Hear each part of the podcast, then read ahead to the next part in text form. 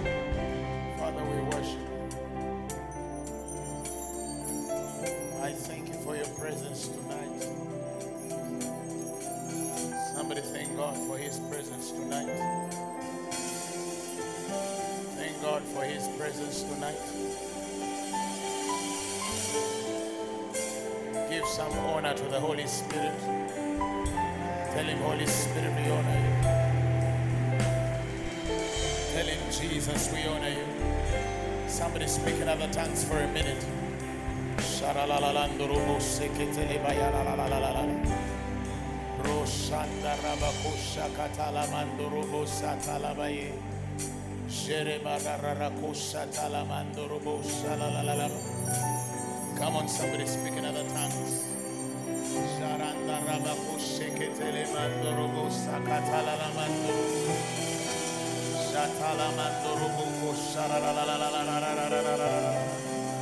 Come on, speak in other tongues and prepare your spirit tonight.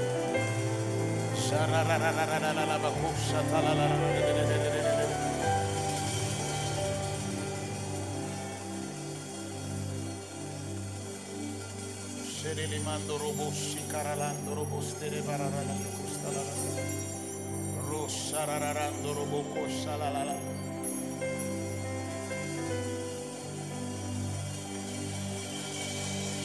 Le mando robossa catala la la.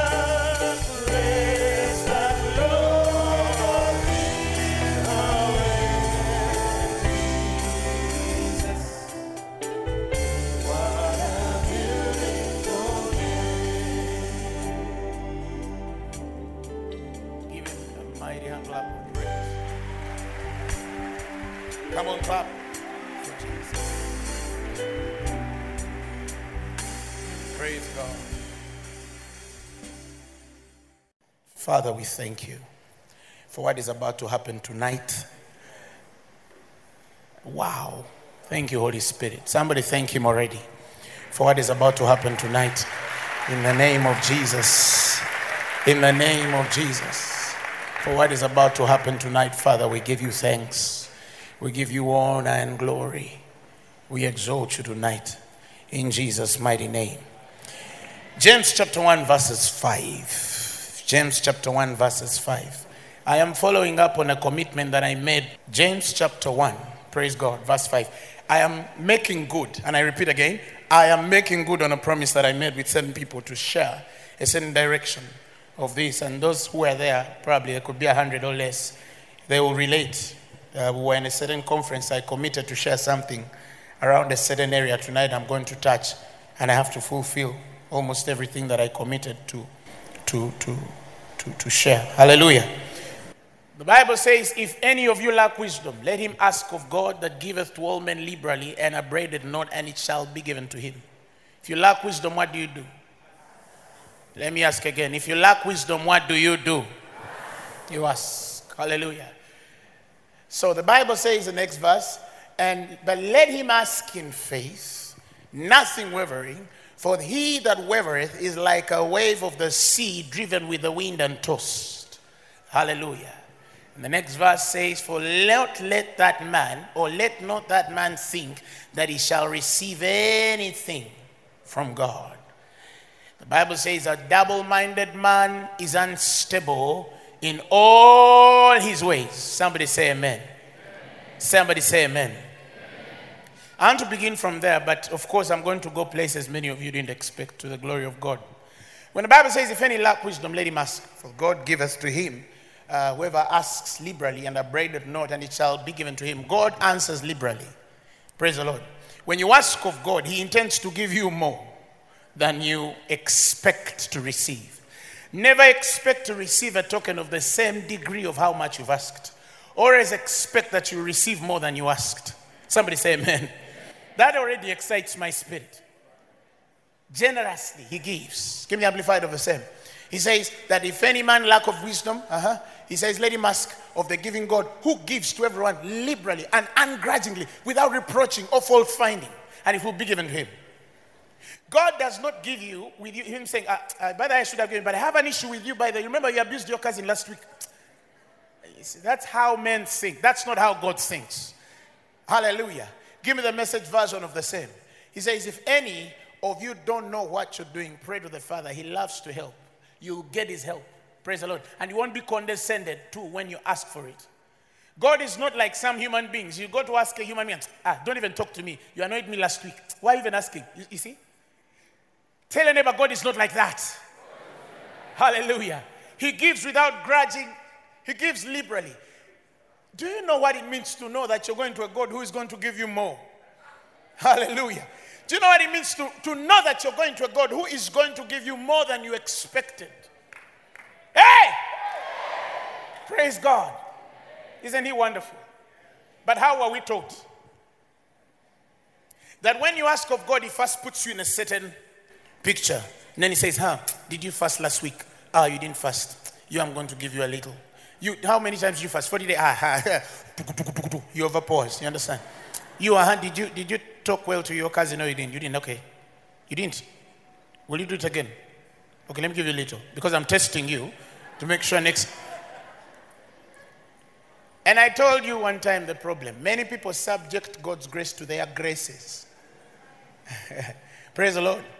They subject God's grace to their graces because they are as graceful to a certain degree. They think also God is as grateful as to their degree.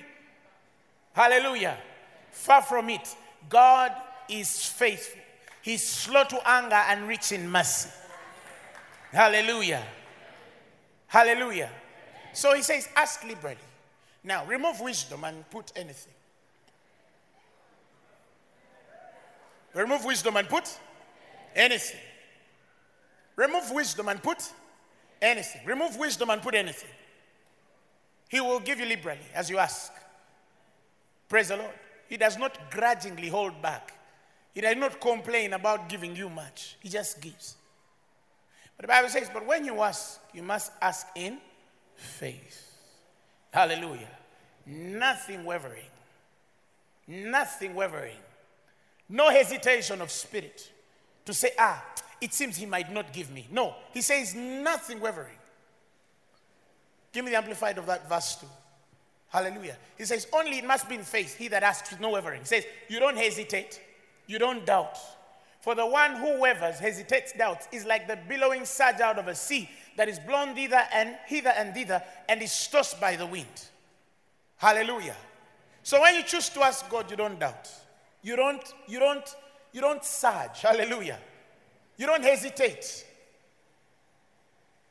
You don't go in and out. No, you, you believe God without what? wavering. Now he goes down later on and then he starts to explain about a double minded man. And he says, And that man should not expect to receive anything from God. And people say, What is double mindedness? It's what I came to talk about. Praise the Lord. Praise the Lord. Praise the Lord. The central and primary blessing of the human mind is thinking. Praise the Lord. And human beings think in images.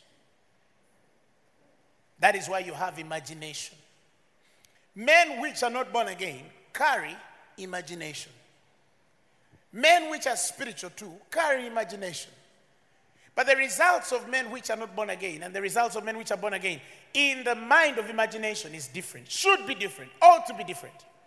I'm going to explain why. One time when I was in School of Ministry, you were there, you remember I was talking about the gates of imagination. Hallelujah.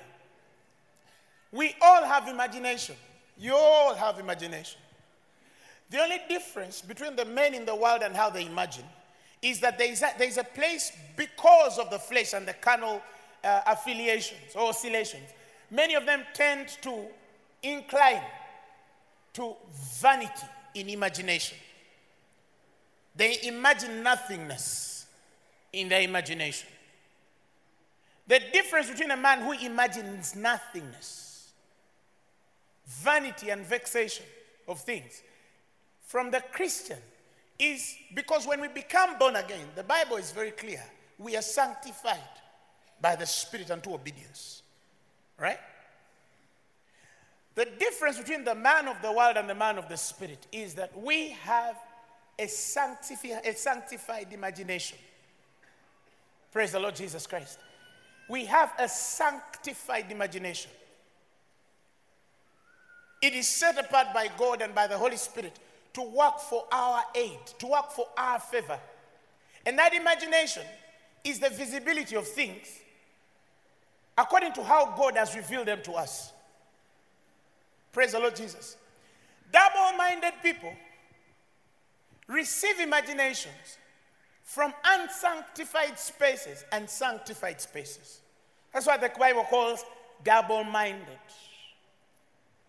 You Im- because when I say think, again, I want to reiterate and tell you that thinking is the same as imagination because you think in images. Do you understand what I'm saying? Human beings think in images.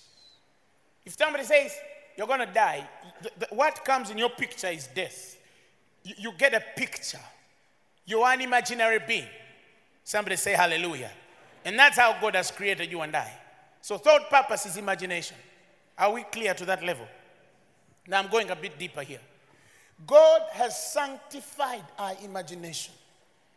It has that there's a drop of holiness as we imagine because of the nature and seed that you and I inherited in Jesus Christ. We don't have vain imaginations anymore. Or at least, we're not supposed to have vain imaginations if you assume you can have. Do you understand what I'm saying? You know, many people don't understand what it means to be new creature, a new creature. For example, when the Bible says, For God so loved the world that he gave his only begotten Son, that whosoever believes in him should not perish. When the Bible says should not, there is a divine command that allows a man not to. Do you understand what I'm saying? He didn't say may not, he didn't say could not, because then he puts the ability in the man.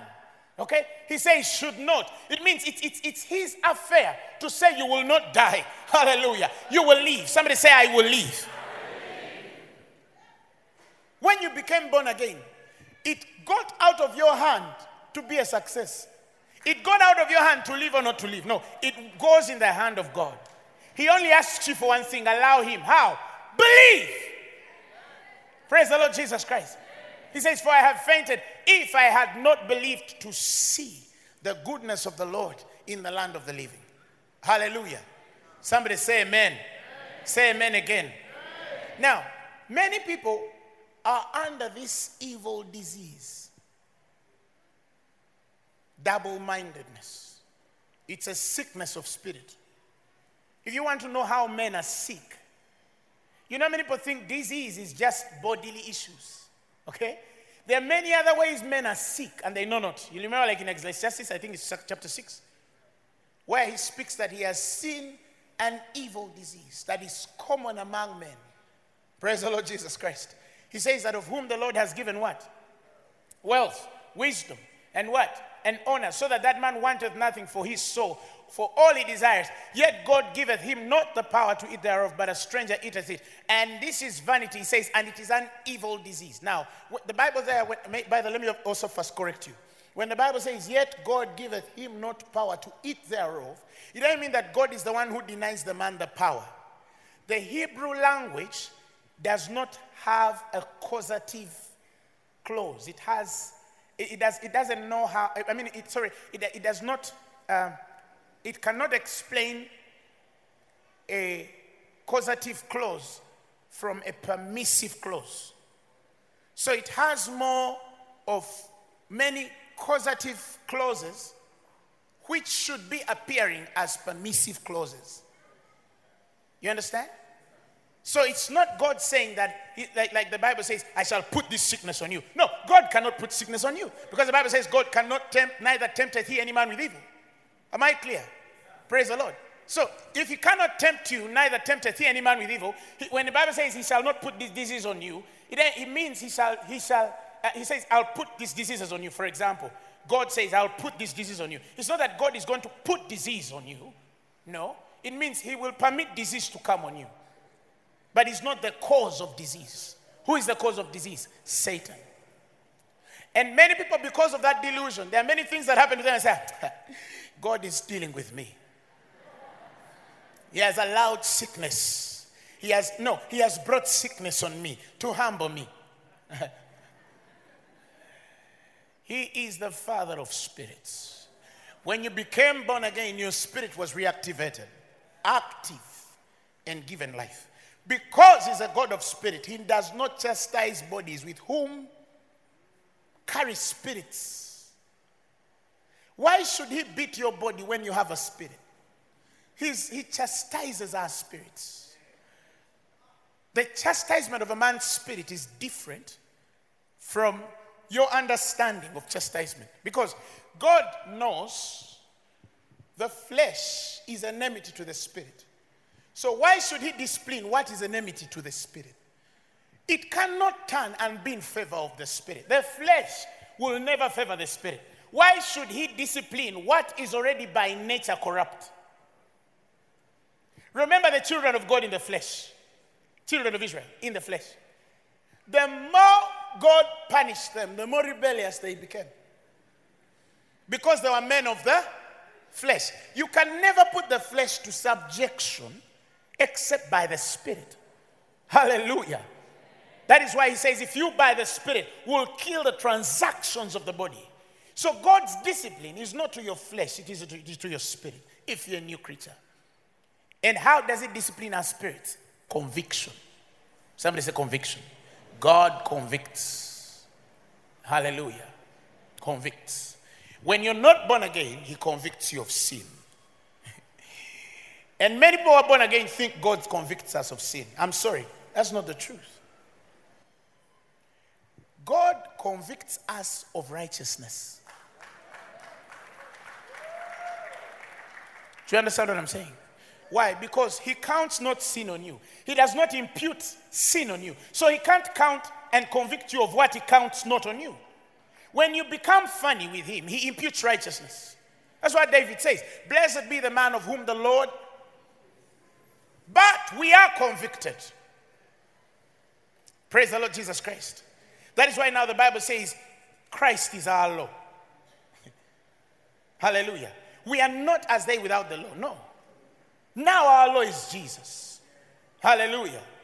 Let me, let me, let me explain this. Some of you to understand this. When you became a new creature, huh? the old is past and now the new, okay? You are the righteousness of God in Christ. God sees you through the eyes of Jesus. And because God sees you through the eyes of Jesus, He has called you in Christ to be holy, right? To be righteous, sanctified. Praise the Lord Jesus Christ. That, that's what He has called you into. Every time He looks through Jesus Christ, hallelujah, He sees you as His righteousness. Praise the Lord Jesus Christ. He sees you as His sanctified, He sees you as His holy one. For he shall not let his Holy One see corruption, neither his soul rot in hell. He sees you as his righteousness. That's how he sees you. Praise the Lord Jesus. Because you're new, I'm going to qualify it in scripture. Paul says he has been made our wisdom, our righteousness, our redemption, our sanctification. He has been made our. He has been made unto us Hallelujah.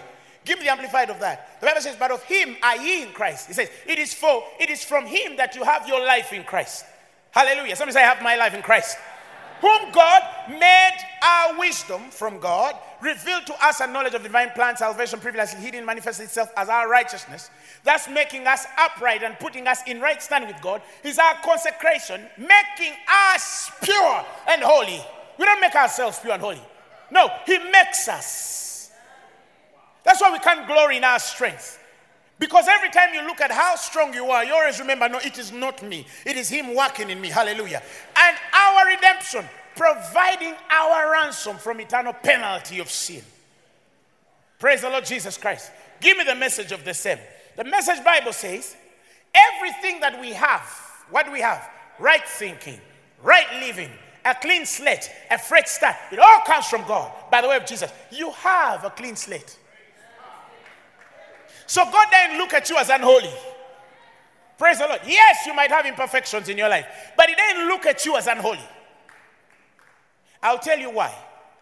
Because if He looks at you as unholy, you will become unholy. There are two kinds of parents. You understand what I'm saying? There are two kinds of parents. There's a parent whose child will mess up in anything, and then he'll slap the kid's head and tell him, You stupid boy, you. You understand? Why are you, why are you stupid? You're always stupid. And then there's another one who slaps his child like this. Pah! You're clever. Don't act stupid. Are we saying the difference? One has imputed righteousness, another one has imputed stupidity. Do you understand what I'm saying? Even when you're dealing with your children, eh?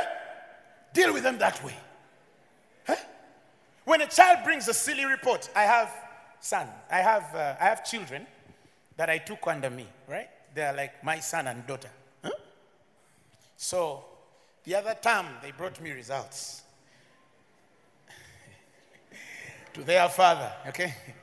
They are like, I took them and I have a few. They're about five or six. But there are these two particularly. They are my project. Eh? So I asked for their results. Eh? And I said, I want to see your, your, every time I make sure I check, eh? I follow through everything. So I started to look at their results and I, I was not happy. They were having 70s, 80s. I, I, it's the truth. I said, no. I was so sad in my heart.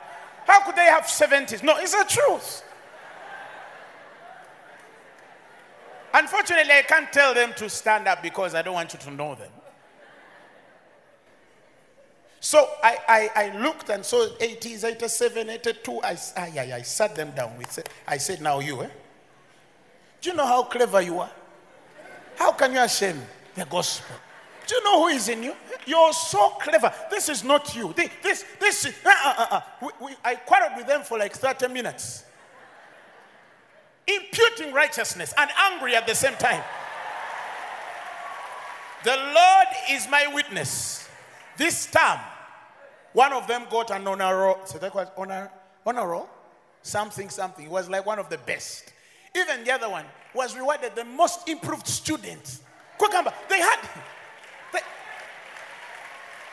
some of you, your children get eight and you lift them up. Ours, 99, 100. That's why we want them. Hallelujah. Head and not the tail, above and not beneath, upward and upward only. We don't want shabby results of 70, 80. That's not us. Hallelujah. But even when I am retributing them, I, I, I make sure I speak to them according to who they are. You're too clever. I expect you to do better. You're too anointed. I expect you to raise this dead guy. You're too rich. I expect you to clear off this debt. You, you understand? That is how God deals with us. He imputes righteousness on us. He imputes righteousness of us. You remember when he's come? He says, when the Spirit is come in John, he will convict the world of what? Sin Praise the Lord Jesus Christ. And the Bible says, because they believed him not. So those who believe, come on. What, what is the reason why God judges the world of sin? Is it because they have sinned? No, it is because they have what? Not believed. So when you believe, it does not count sin on you.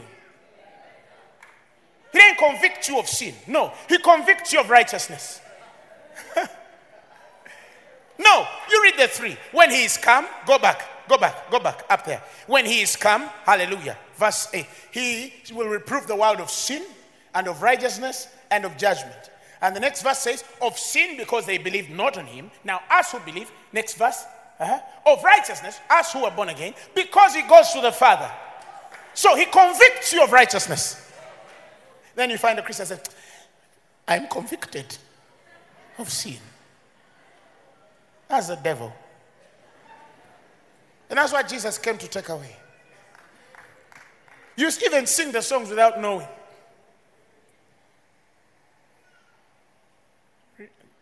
There's a hymn we used to sing, and they used to say, He he washed away my sins and removed all my guilty stains. God doesn't want you to hold, to, to hold yourself or to hold you on a guilty guilt spree. Some of you, you're too guilty to move ahead. That's why you don't even, God, you see, you don't even have results because every time you go to God, you go as guilty. Do you understand what I'm saying? When you go to God, you go as what? As guilty. The Spirit came to take away guilt and maintain the conviction of righteousness. That will sort you out of weakness. But you see, many people don't understand this. Every time I hear people say, Oh, the Spirit convicted me of my sin. No, He convicts a man which does not believe of his sin. But you, He convicts you of righteousness. In other words, this is where you are. I don't want you here. Not why are you here? Because this is who you are. God didn't, he, didn't, he didn't rebuke you as a sinner, He speaks to you as a saint. Do you understand what I'm saying? It's like you've been to families where certain people do things and a man says, mm, You have ashamed the family. Why? That is not who we are. We are this. And somebody lays the standard of who we are. That's who we are. Hallelujah. The Bible says that you are a peculiar people. You're a rare priesthood. There's something about you that is different. Hallelujah.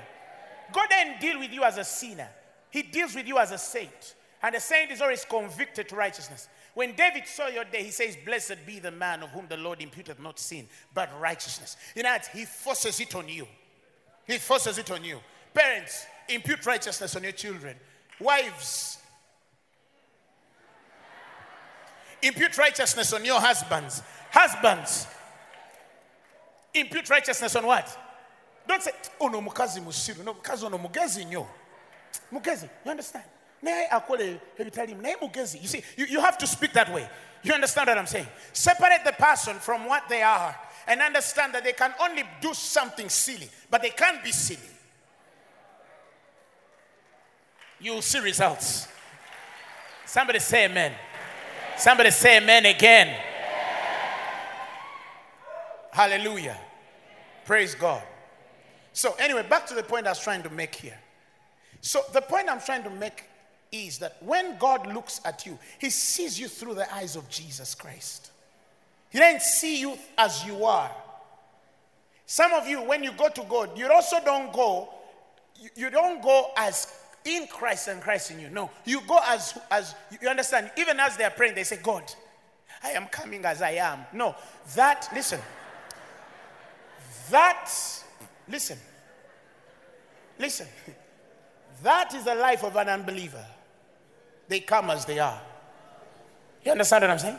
Just as I am, without one plea, that, that thy blood was shed for me. Listen to the sinner saying, and that Thou bidst me come to thee, O of God, I come.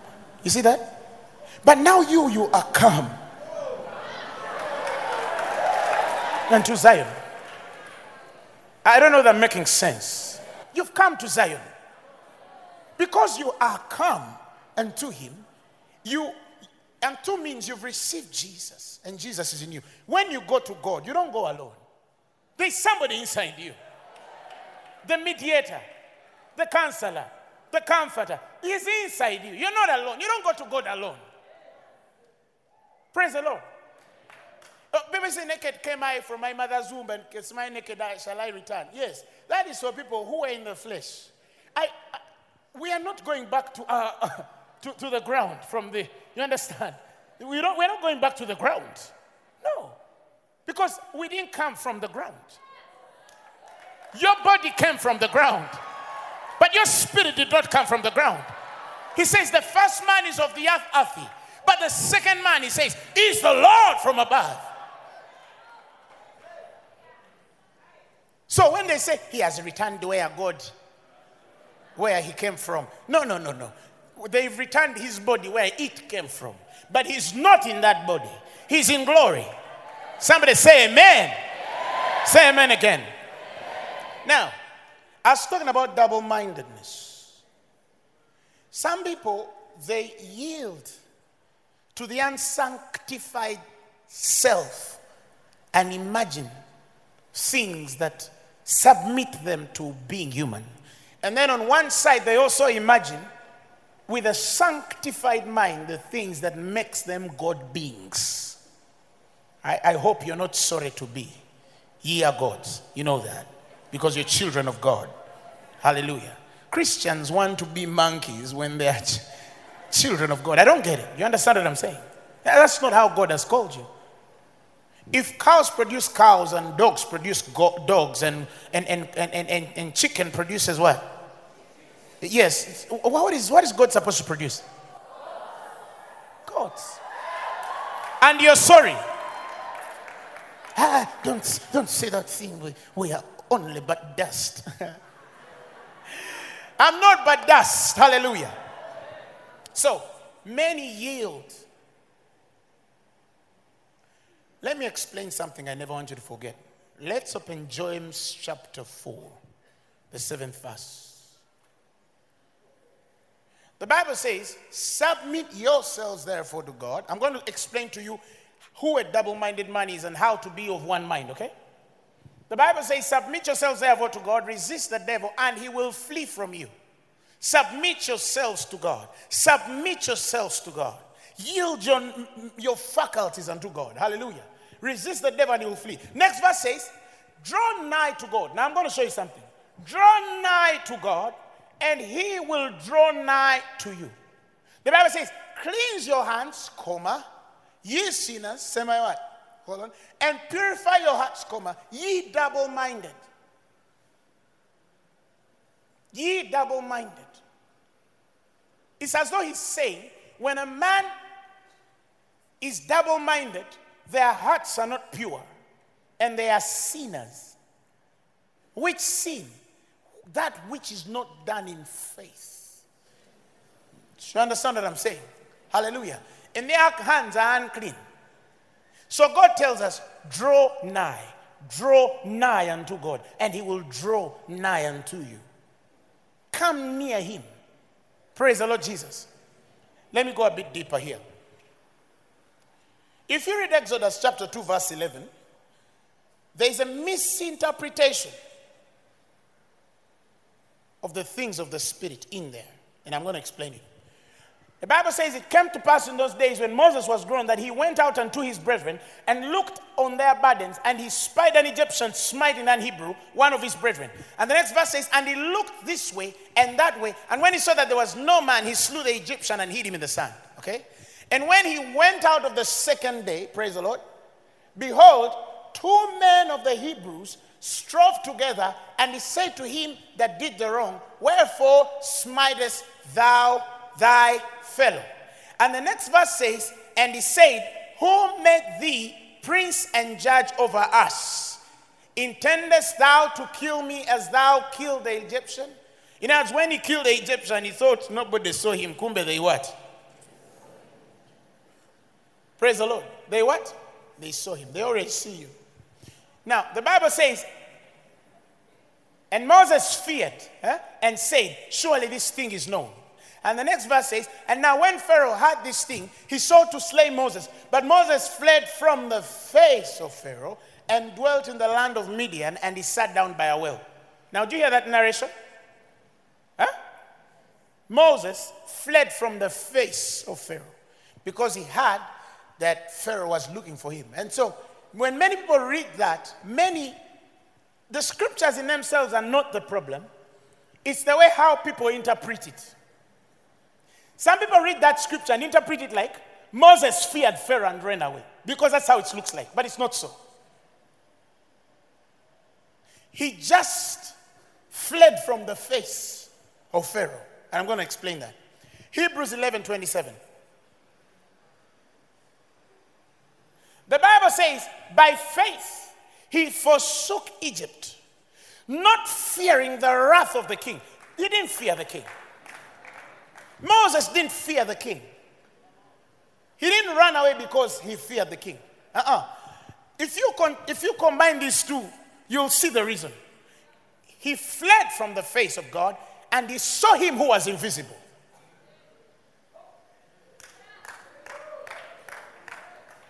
Moses fled from the face of Pharaoh because he saw the invisible God. He did not flee from Pharaoh because he feared to be slowed, uh, uh, slain by Pharaoh.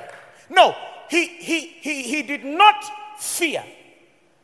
Oh, they're going to kill me, then he flees. And many people think so. But the man of faith looks through the windows of the Spirit. Hallelujah. And window re- represents revelation. He looked, and, and, and that's what many things have, that's why many of you, you're still stuck. because you, God is telling you, um, try me, test me, and I'll open for you the windows of heaven and I'll pour out a blessing. Many of you think that windows, windows, is, they're, they're, he's going to open a spiritual window and then throw your gut, you understand? And pasteurized milk and meat, you understand? From the slaughter, and then they all fall on you say, ah, I'm overwhelmed. No, that's not. Praise the Lord Jesus. You remember the Malachi? Bring ye all tithes into the storehouse that there may be meat in my house, and prove me now where we, the, where we said the Lord of hosts, and I'll if I will not open the windows of heaven and pour out a blessing, and there shall be no room enough. Now, the word there, pour out blessing. If you read the literal Hebrew, it is a source of blessing. He pours out a source of blessing. God doesn't want to give you money because you tithed. No, He wants to give you a source of money. You see what I'm saying? You, you, you get where I'm coming from? So when he says that I'll open the windows of heaven, comma, and I'll pour you out a blessing, and there shall be no room enough for it. What does he mean? It means that a man who tithes, are you hearing me? God reveals himself to him. And out of that revelation, blessing flows. And out of that blessing, the room is filled and it overflows. Many people miss that. It is so hard for a man to walk in revelation when they are not givers. Some have become grace preachers and they say, ah, we are under grace, we don't tithe. They don't even give above tithe. They don't tithe at all, they don't even give. And they are broke as hell. Not even church mice, no, as hell. And they still insist on their silly doctrine. Abraham was the first tither. He didn't do it under the law. No, no, read your Bible. Abraham was the first tither, isn't it? Did he do it under the law? Had Moses yet come? You get where I'm coming from? The law, listen, tithe has nothing to do with the law. Nothing to do with the law. So, who told Abraham to give a tenth? Revelation of the Spirit. The tithe is that suckered. Oh, I don't see it in the New Testament. No, no. You just refuse to see it.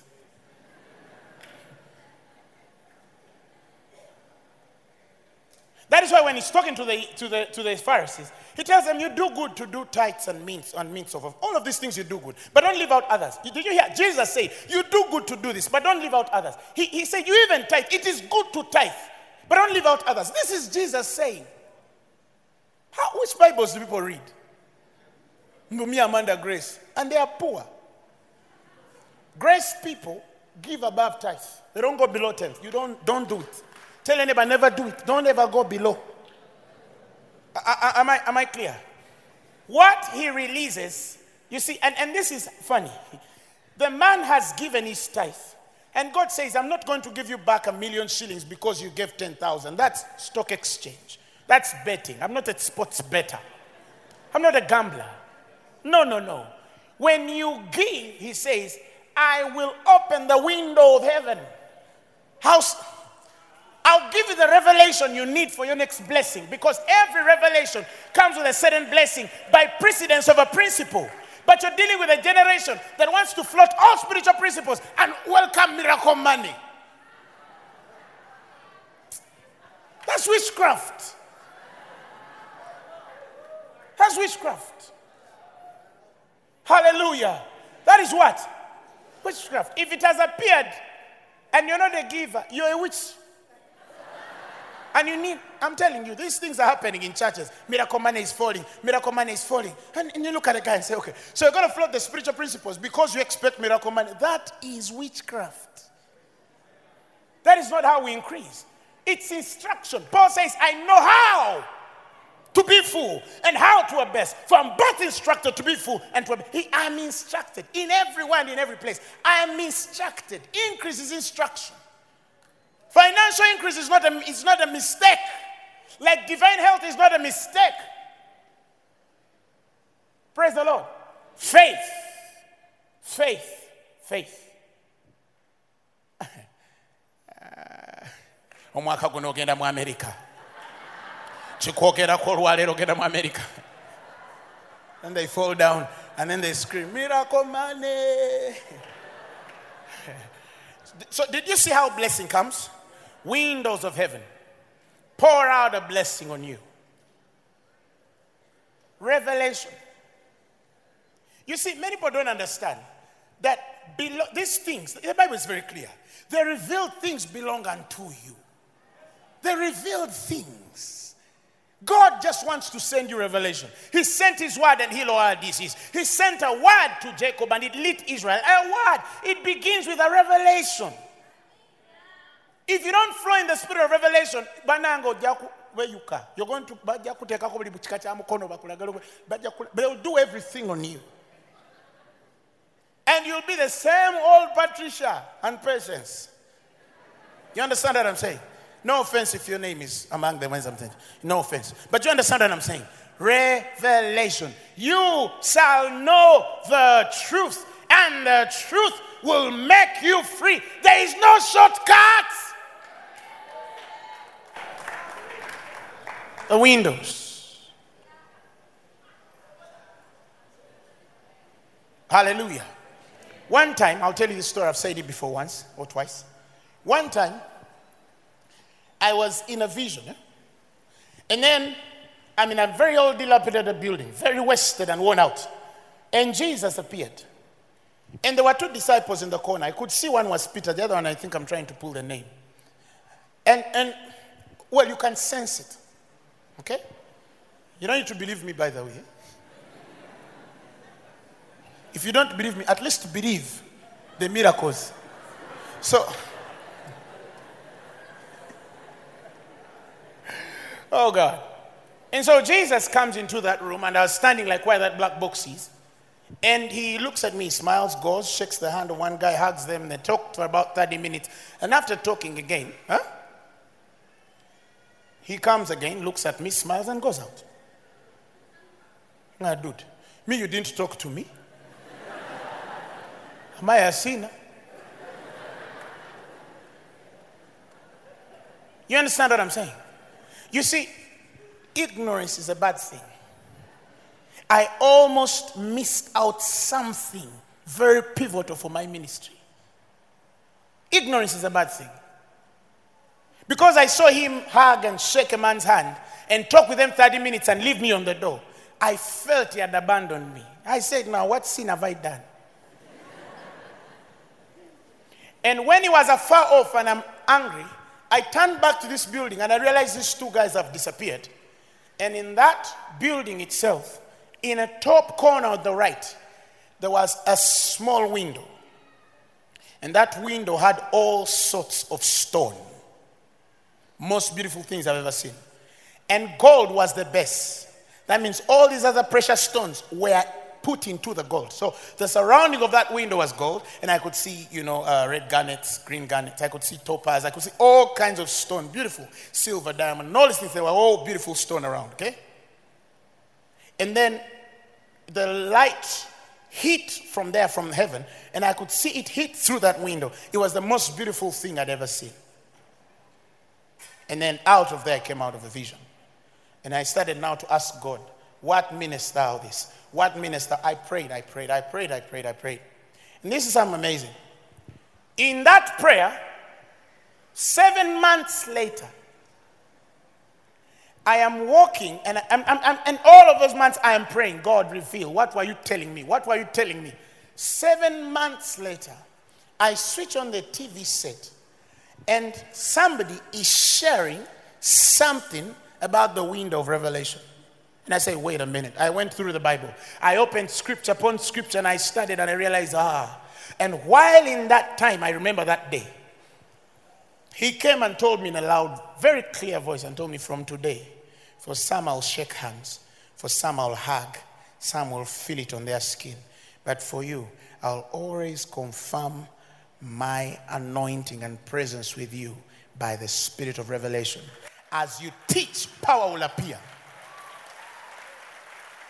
He told me, even as while you're still preaching, power will come.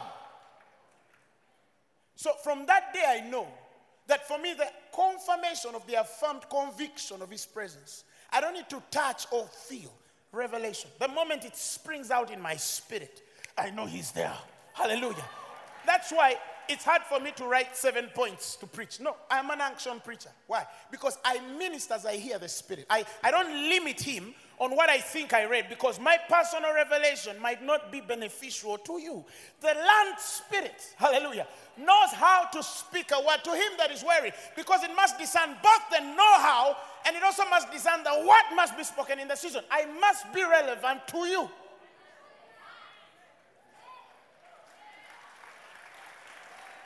That is why sometimes, as I go deeper in teaching, you see people vibrating off chairs.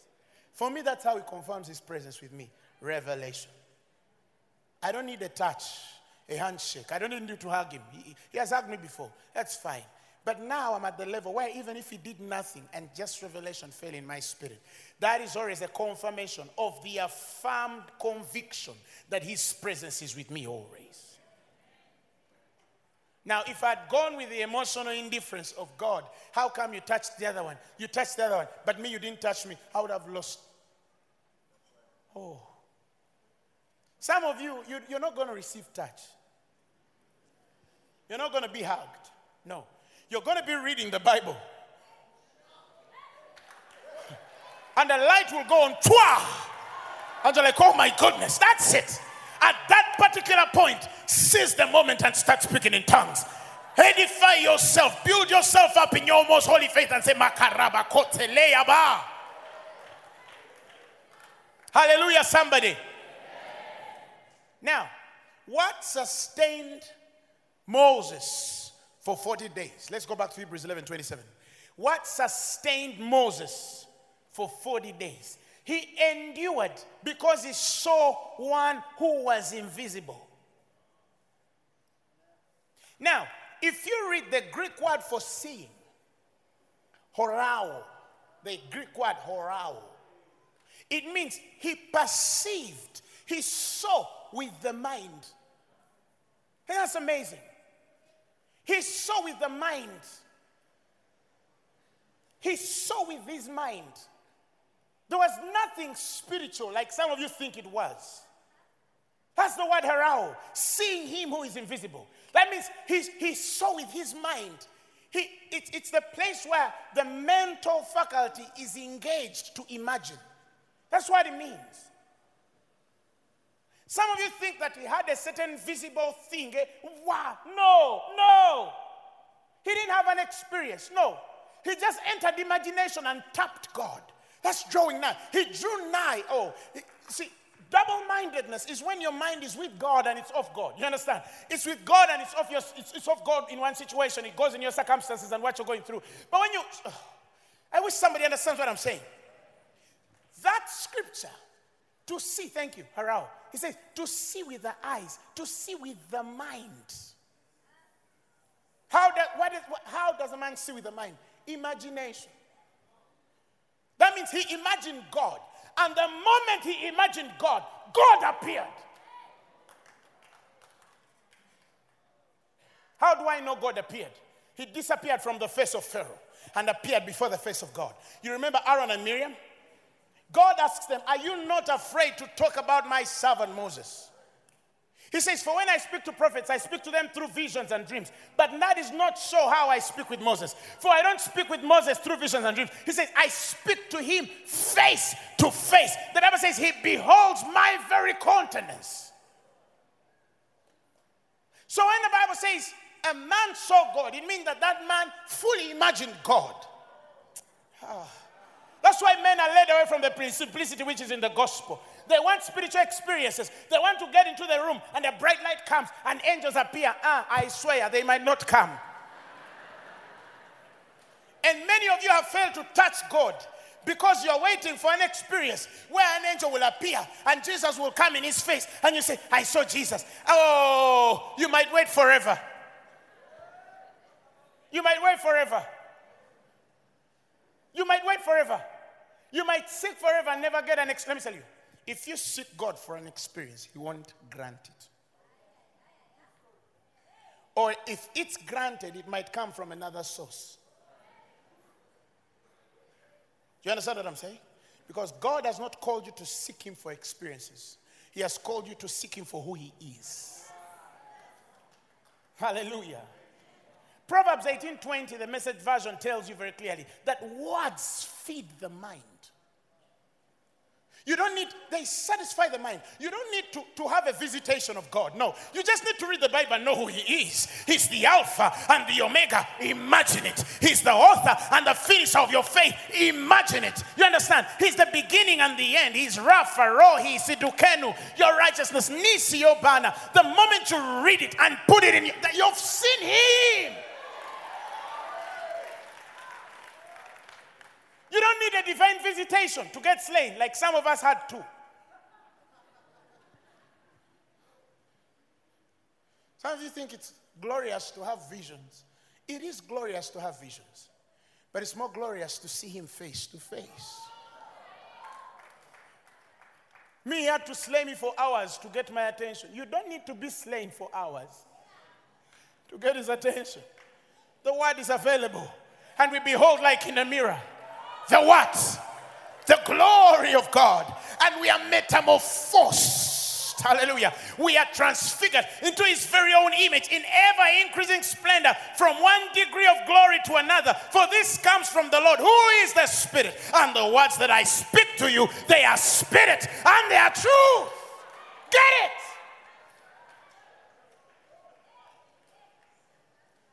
He says, He's held in perfect peace, whose mind is stayed on thee who imagines you. So Moses killed an Egyptian. And then instead of having a spiritual visitation, he began by just imagining God. And when he imagined God, this is how you know a man has seen God. They seek solitude, wilderness right away. Wilderness right away. Wild away, wilderness. Remember Jesus? The moment he experienced the leading of the Holy Spirit, the moment he had the experience of the Holy Spirit ready to lead, he separated himself into the wilderness.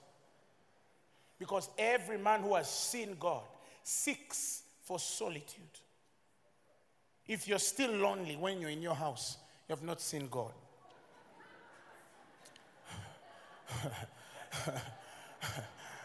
Somebody say amen. If you're, if you're still lonely, you have not seen God. When a man sees God, he will want to be alone. They will seek him. He will not seek company because every moment with him is precious. Moses did not arrive at the experience of seeing God because he went to a prayer mountain. He had just killed a man and he imagined God, and God carried him into the wilderness. I don't know whether you got it. He didn't need to prepare 40 days of fasting. He didn't to, to, to put food on the table. No. He, he had just killed a man. And then he drew back a bit and imagined God. And the moment he imagined God, the Bible says he fled from the face of Pharaoh. That's the distinction of solitude. When you are alive unto God, you disappear from men. You understand what I'm saying? When you, are alive unto God, you disappear from your enemies. He fled from the face of Pharaoh. He was not, a, he was not afraid of him, no. But the face of Pharaoh had no consequence on him anymore. Why? Because he stood before a face. Which is the face of God. When you see God, you flee from the face of men. To be absent from the body is to be present with the Lord. Some of you, you're everywhere. Kampala Road, you're everywhere. Do you realize, many of you, when you went through wilderness experience, you, you disappeared from people's faces? People said, but these days you're so lost. Do you know from the time you start to know God, there are people who walk around Kampala, but they will never find you. But when you are in the world, mama, the other way around, you found them if they didn't find you. But when God starts to separate you, some people will disappear away from your face. When you see that you don't see your friend anymore, sometimes don't look for them because you don't know why God caused you.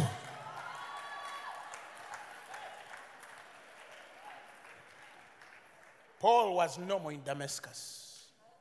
He fled from the face of Damascus and went to Arabia. After Arabian experience, he comes back to Damascus. He's another man. He goes to Jerusalem, speaks to Peter and James, and everybody knows. He tells you, This gospel was not preached unto me by any man. I did not confide them which were in Jerusalem. No, I went to Arabia. Why was there seeking of consecration? Because when you disappear from the faces of men, you'll appear before the face of God. Some of you, you're too alive to men that God can't, can't see you. Draw nigh unto him, and he will draw nigh unto you. In other words, you avail, avail, go, I mean, seek the place of solitude with him. He will be more real and appear more real to you. And the more he appears to you, double mindedness dies. Because every time your eyes are set on him, hallelujah, he tells you, set your eyes on things above. Set your eyes on things above. In that every situation that happens in your, in your life, the first thought that comes to your head, God. They give you bad news. What does the Bible say? You understand? The doctor gives you bad news. What does the Bible say? Why? Because you are alive unto God. You are awake to the consciousness. You, you don't vacillate between the opinions of men and the opinions of God. You don't even give a mind to what the doctor says. I don't care how bad the doctor has said it is. Hallelujah. Your eyes still go back on him. How? Imagination. So simply put, Horao, by faith, Moses imagined God. And the moment he imagined him, God carried him into the wilderness 40 days. And the Bible says, and he endured. He was he endured 40 days. In other words, he went through because the number, you see, 40 was it 40 years? 40 years, yes. The number 40 means trial. How many of you know that? Trial. In that he endured the trial because he was seeing him who was invisible. Many of these things you're dealing with, it's because many of you are so alive to the world. The issues you're going through are not the problem. No, the problem is you're too alive to, to them. They tell you have cancer, you're too alive to cancer. It kills you. Oh, you have heart disease, you're too alive to heart disease, you die. But a man who is alive unto God, what is cancer? A man who is alive unto God, what is sickness? A man who's alive unto God, what is poverty? Can Jesus worry when he can speak to a, to a fish and it makes gold? It makes gold. And he pays both the taxes of him and Peter. Many of you have failed to use the gate of imagination because you're waiting for spectacle experiences, spectacular experiences. You're waiting for spectacular experiences. You want to first have a light in your room, and then you say, God visited me. You don't need a light. You don't need an angel. You don't even need a candle. Hallelujah. What you need is the word of God. Somebody say amen. Now I want to finish. I want to finish. I want to finish. Last week I touched something Elisha. Does it occur to you, and I remember telling you that the servant saw these guys surrounding Elisha? It is because Elisha, I don't know whether some of you will believe me, but let me try. Let me show you how angels are summoned. Let me give you an example of how angels are summoned. Hmm? Let me give you an example. There are five angels around there. Five. They're standing there. On my right. Okay? Have you seen what has happened? Did I lay a hand? Did I lay a hand? How have they appeared there?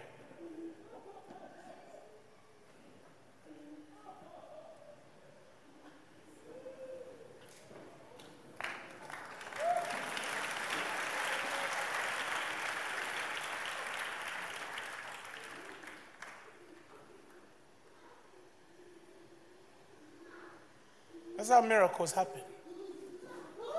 That's how signs and wonders happen. You get my point? Because I see the invisible. How do I summon? You see, faith is interesting.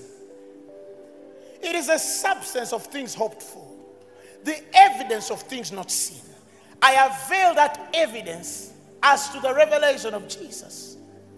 Why? Because I read Genesis. These people having one language and one speech. Nothing shall be restrained from them which they imagine to do. The moment I imagine them there, they appear. You, you want to pray them there. Pray. Pray.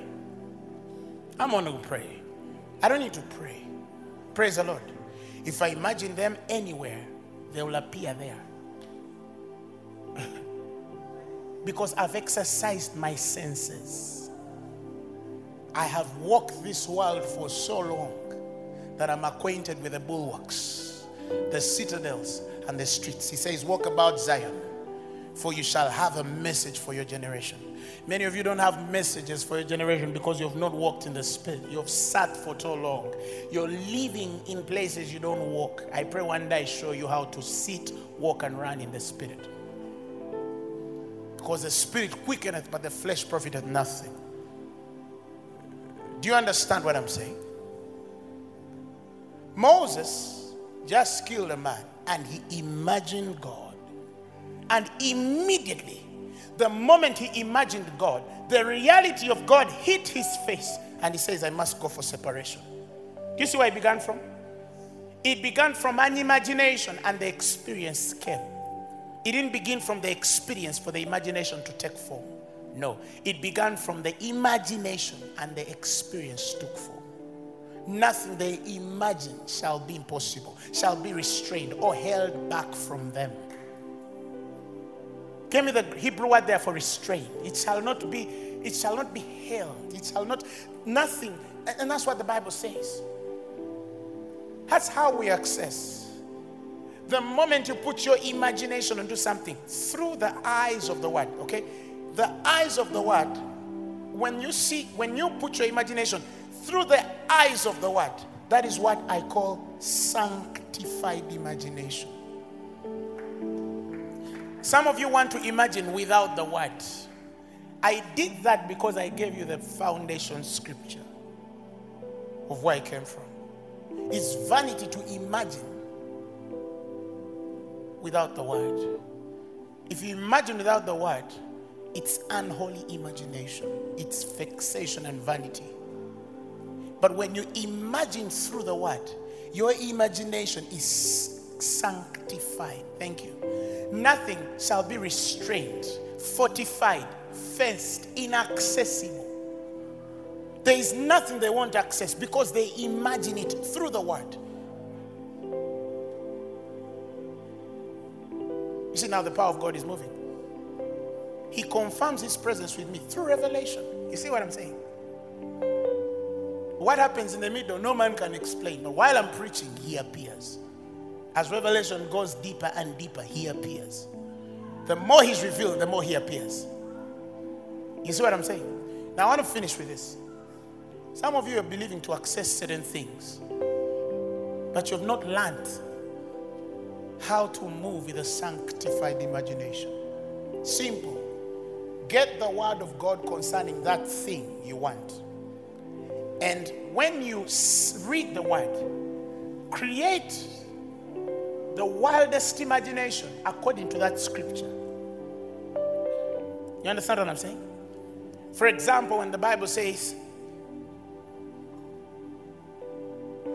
Greater is he which is in you than the devil in the world. Create an imaginative picture, for example, of something coming out of you and demons are bowing down. That is called meditation.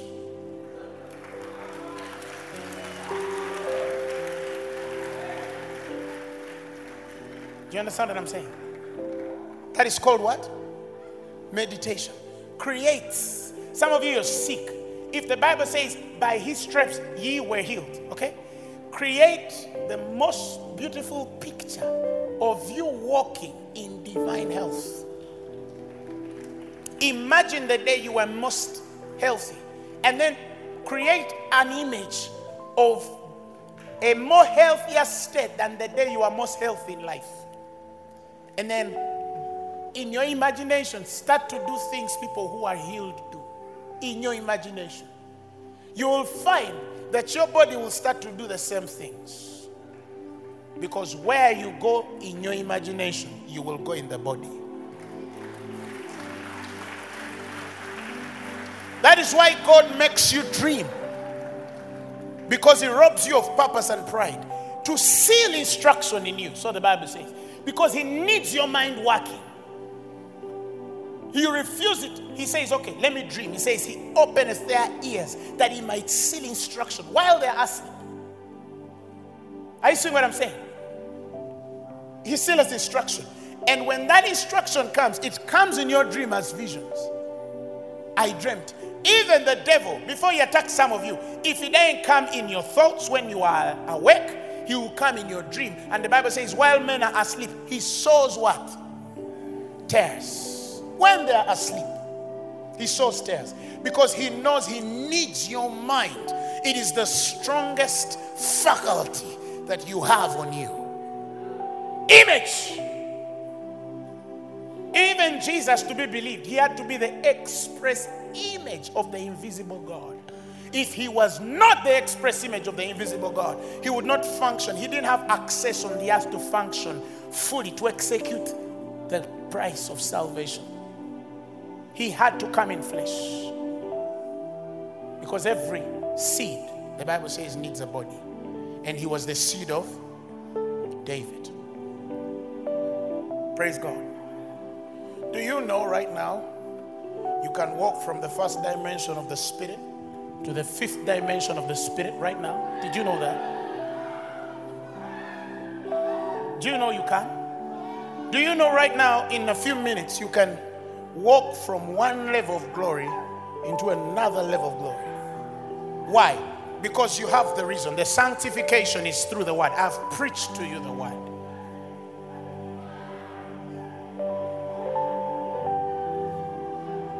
Am I making sense here? Now, a few things might happen. Don't be shaken. Eh? Okay? Don't interrupt God and don't fear. Because some things walk out of order to get in order. Praise God. Now, I want to pray with you because it's time.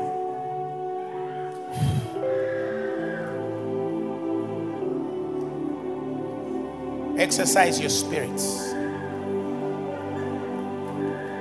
Somebody speak in other tongues. Now, if you're not speaking in tongues and you're in this room, they are coming now.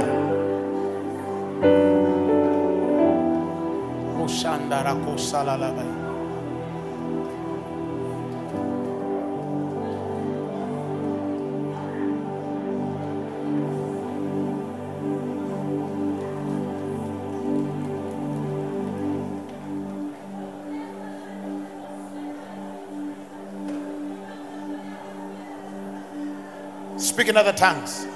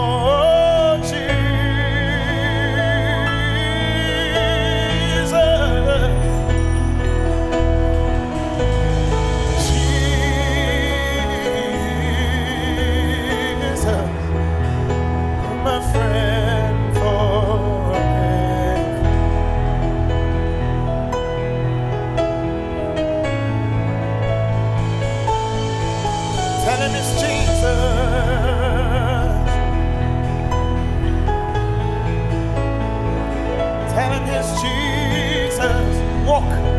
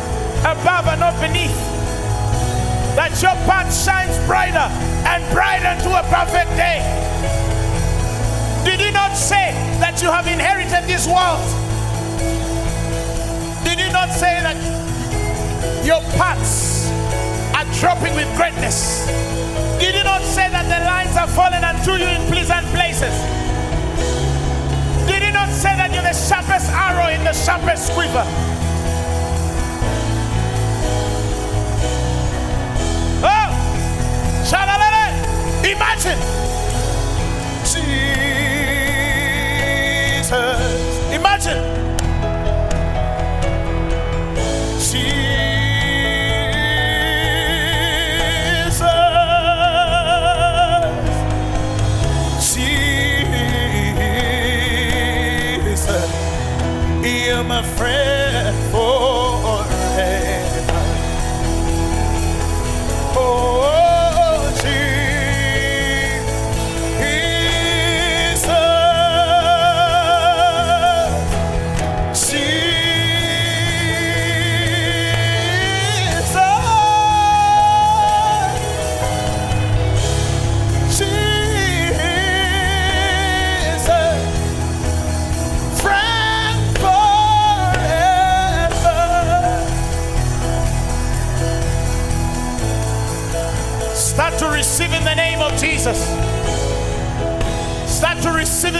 of Jesus.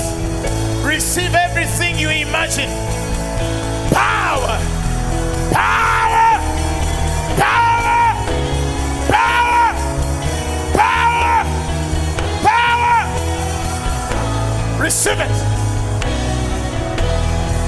Yes, it will happen. Nothing is inaccessible for you. Imagine your success. Imagine your breakthrough. Imagine revival. Imagine God use you among nations. Oh, oh, you will endure.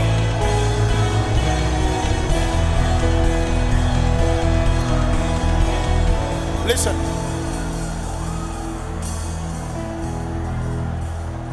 Listen. God is anointing some people here for service because I can see your imagination is serving God. You will stand before the most unimaginable doors. Take it in the name of Jesus. Favor follows you. Ezra, put up your hands. Receive it. Power of the Holy Ghost. Jesus.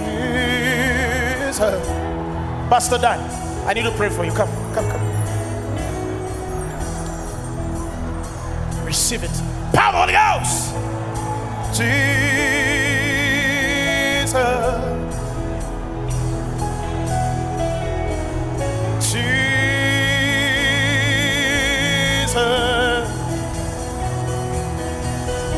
Receive it. Jesus. Receive it. You're my friend forever. Receive it. Receive it. Jesus. Receive it.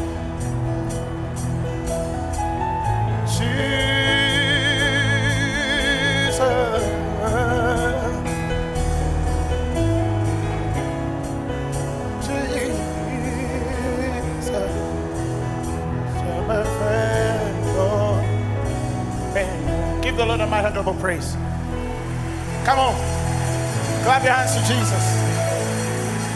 I feel the anointing. eh? Is somebody feeling it? I, I'm feeling it. I'm feeling. I'm feeling. I am feeling something. Put up your hand, somebody. I need to leave it with some of you. Because if I don't, I won't sleep. Holy Spirit. Holy Spirit. Lord, somebody now. Power of the Holy Ghost. Receive it. Receive it. Receive it. Receive it. Receive it. I, I hear greatness. Greatness. Greatness. Greatness.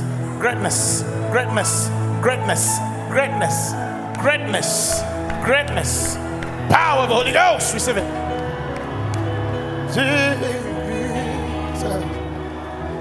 Oh my God. We're going somewhere. Somebody clap your hands for Jesus. You're going somewhere. You have a story. You have a destiny. Listen, I have a word. There are people here who feel like nothing has happened out of the natural for so long. This was your service.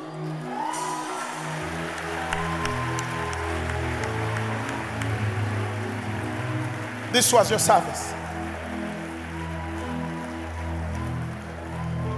Some of you even feel too old to be used. God, He's going to amaze you.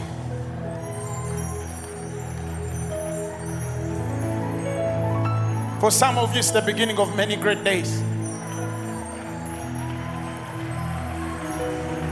The other day, I was reading, somebody sent me a small line, and they were showing that researchers from Harvard have shown that in the next 10 years, the countries that are going to grow most in the world are India and Uganda. And I said, Yes, yes, yes, it's the gospel. We used to tell you, you remember? Many years ago, we used to say, one day they will say, the most developing nation is Uganda. If they say the next decade, Uganda. Oh, research proves that the next 10 years, our economy is going to be one of the fastest growing. It's not by power, not by might, it is the word of God. You remember the days we said it that one day Uganda will be up there? The gospel is taking us there. Tell your neighbor, our future is glorious. Thank you, Jesus. I want to do one thing before we close. Is there anybody here and you're not born again and you want to receive Jesus as your Lord and Savior? Put up your hand and we pray with you. You want to be born again today? You want to receive Jesus today as your pastor? Wow, wow. Lead them here. Encourage them to come here. Please don't move out. Those of you who are in, let us give opportunity for people to get born again. Then you can move out. People who are outside, I salute you. I think I'll put a screen for you next time. Is that okay? If you're coming to Jesus, come and receive Jesus as your Lord and Savior.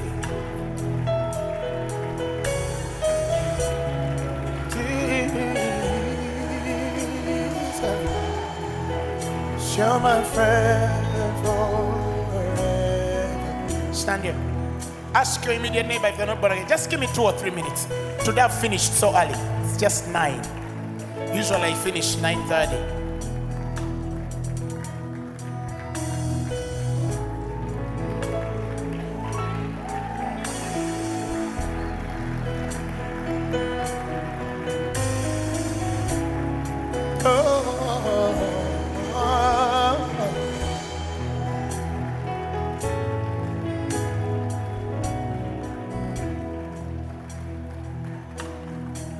Hurry. Those who are coming, please hurry.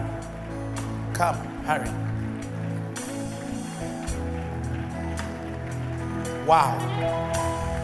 Somebody, somebody clap for Jesus. Oh. Project Unchurched. Oh, oh, oh, who is promising to bring somebody next Thursday? Namwe, Tamunimba. Okay, you don't lie. I imagine you not lie. Put up your hands. Father, I pray Because those that win souls are wise. And those that draw your own to the presence are wise. Bless them. In Jesus' name. We'll bring more seats. Is that okay? Even if it needs to put an overflow, we'll put it for you. Because how many people are standing outside there. I'll look after you next Thursday. All right, those of you who have come to, to give your lives to Christ, I want you to repeat these words after me. You know, every time I see young people come to God, I, I feel like crying because there's hope for our nation. There's hope for our nation. Repeat these words after me. Say, Lord Jesus, today I receive you as my personal Lord and Savior. Today I believe in my heart that you died and rose again. And you were raised for my justification. Today, I accept you as Lord and Savior of my life.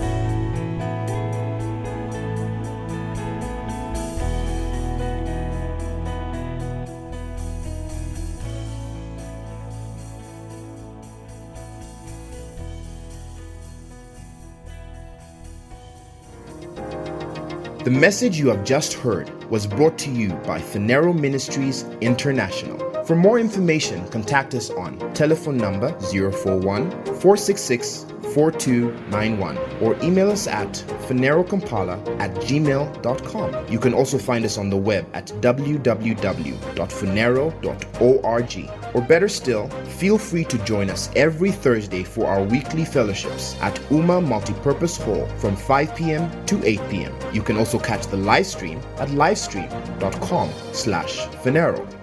Phaneroo, make manifest.